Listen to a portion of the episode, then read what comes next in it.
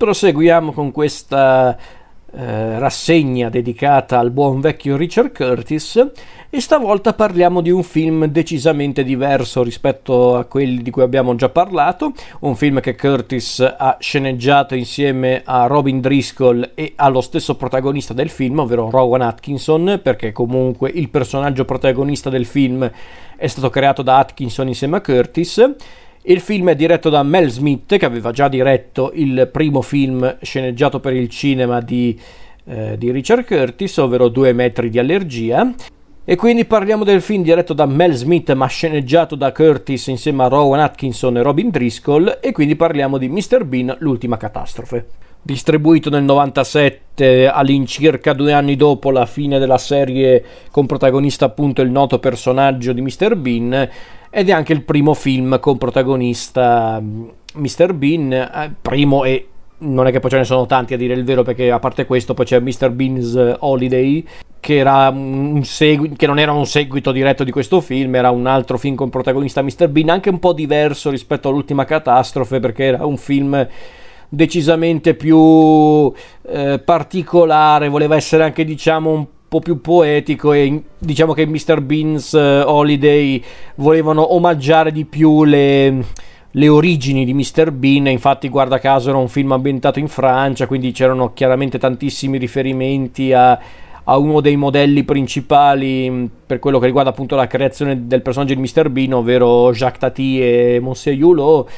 Invece il primo film di Mr. Bean, appunto questo Mr. Bean, l'ultima catastrofe con eh, Rowan Atkinson di nuovo nei panni di Mr. Bean e con eh, al suo fianco l'attore Peter McNichol, è la storia appunto di come Mr. Bean per una serie di, di equivoci viene mandato in, eh, in, America, a Los Angeles, per, perché è scambiato per un grande critico d'arte e praticamente lui deve andare appunto in questo museo di Los Angeles per, per diciamo presentare e di conseguenza vendere contribuire alla vendita di questo celebre ritratto che è il che è la madre di, di Whistler, il noto dipinto appunto di James Abbott McNeil Whistler quindi la storia è questa, appunto, di Mr. Bean che viene scambiato appunto per un critico d'arte, viene ospitato nella casa di David Langley, questo che, che è tipo questo responsabile artistico del museo che, che, crede di avere a che fare appunto con un geniale critico d'arte, quindi dice ma sì dai invitiamolo a casa così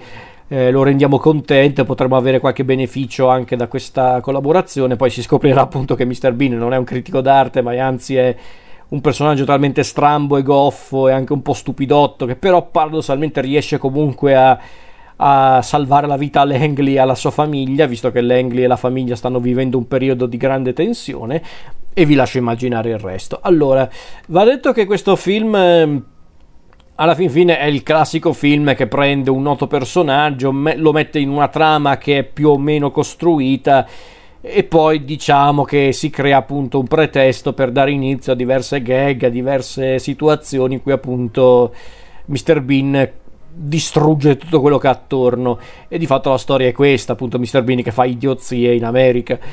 E che devo dire, allora il film di per sé è carino, si guarda volentieri, ma vi dico anche il perché, perché Rowan Atkinson nei panni di Mr. Bean è sempre fantastico. Mr. Bean è un personaggio che io adoro, ho sempre adorato sin dai tempi della serie tv e io il film eh, lo vidi da bambino ma non è che poi l'ho rivisto così tante volte. Per molti della mia generazione è un classico dell'infanzia, comunque un film che molti hanno visto da bambini, invece io l'ho visto una volta, poi l'ho rivisto molti anni dopo. E devo dire che tutto sommato non è invecchiato male come film è bello vedere comunque come Curtis, eh, Driscoll e lo stesso Atkinson abbiano, abbiano, voluto fare un film, sì, un po' cretino, perché è pur sempre un film con protagonista Mr. Bean, però sono riusciti a renderlo tutto sommato, eh, come posso dire, molto caratteristico come film. E quindi vedere appunto questo film che omaggia un po'. Eh, un po' appunto Tati inevitabilmente perché appunto Mr. Bean sembra quasi una versione un po' bambinesca eh, di Monseiulo di Tati, anche se chiaramente non è solo quello, però ba- una delle basi è quella. In certi punti mi ha ricordato anche questo film, intendo dire, certe pellicole di Blake Edwards, tipo Hollywood, Party, oppure anche un film come Oltre il giardino di, di All Ashby, dove anche lì c'era un personaggio che era un po' eh, sfasato, era un po' eh, anche isolato dal mondo, ma che tutti scambiavano per un genio perché aveva queste osservazioni in realtà molto più semplici di quello che sembrava, ma molti facevano queste sovranalisi eh, riguardo le parole che diceva questo sempliciotto e veniva scambiato per un genio, un filosofo. Non siamo magari a quei livelli, ma anche qua Mr. Bean, per via della sua semplicità e della sua eccentricità, viene scambiato appunto per un tipo eccentrico, ma in realtà molto brillante, quindi di per sé anche molto divertente.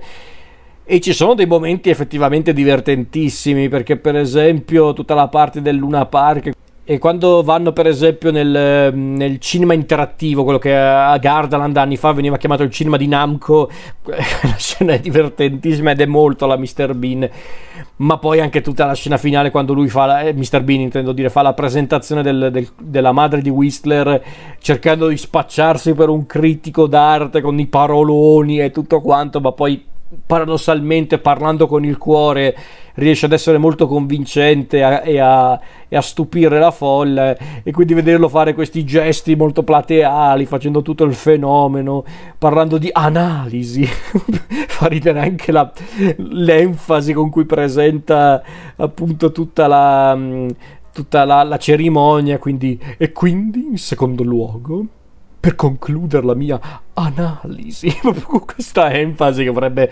eh, vorrebbe appunto dargli un'aria di tutto rispetto, ma in realtà è semplicemente un cretino che, che sta parlando a Vanvera.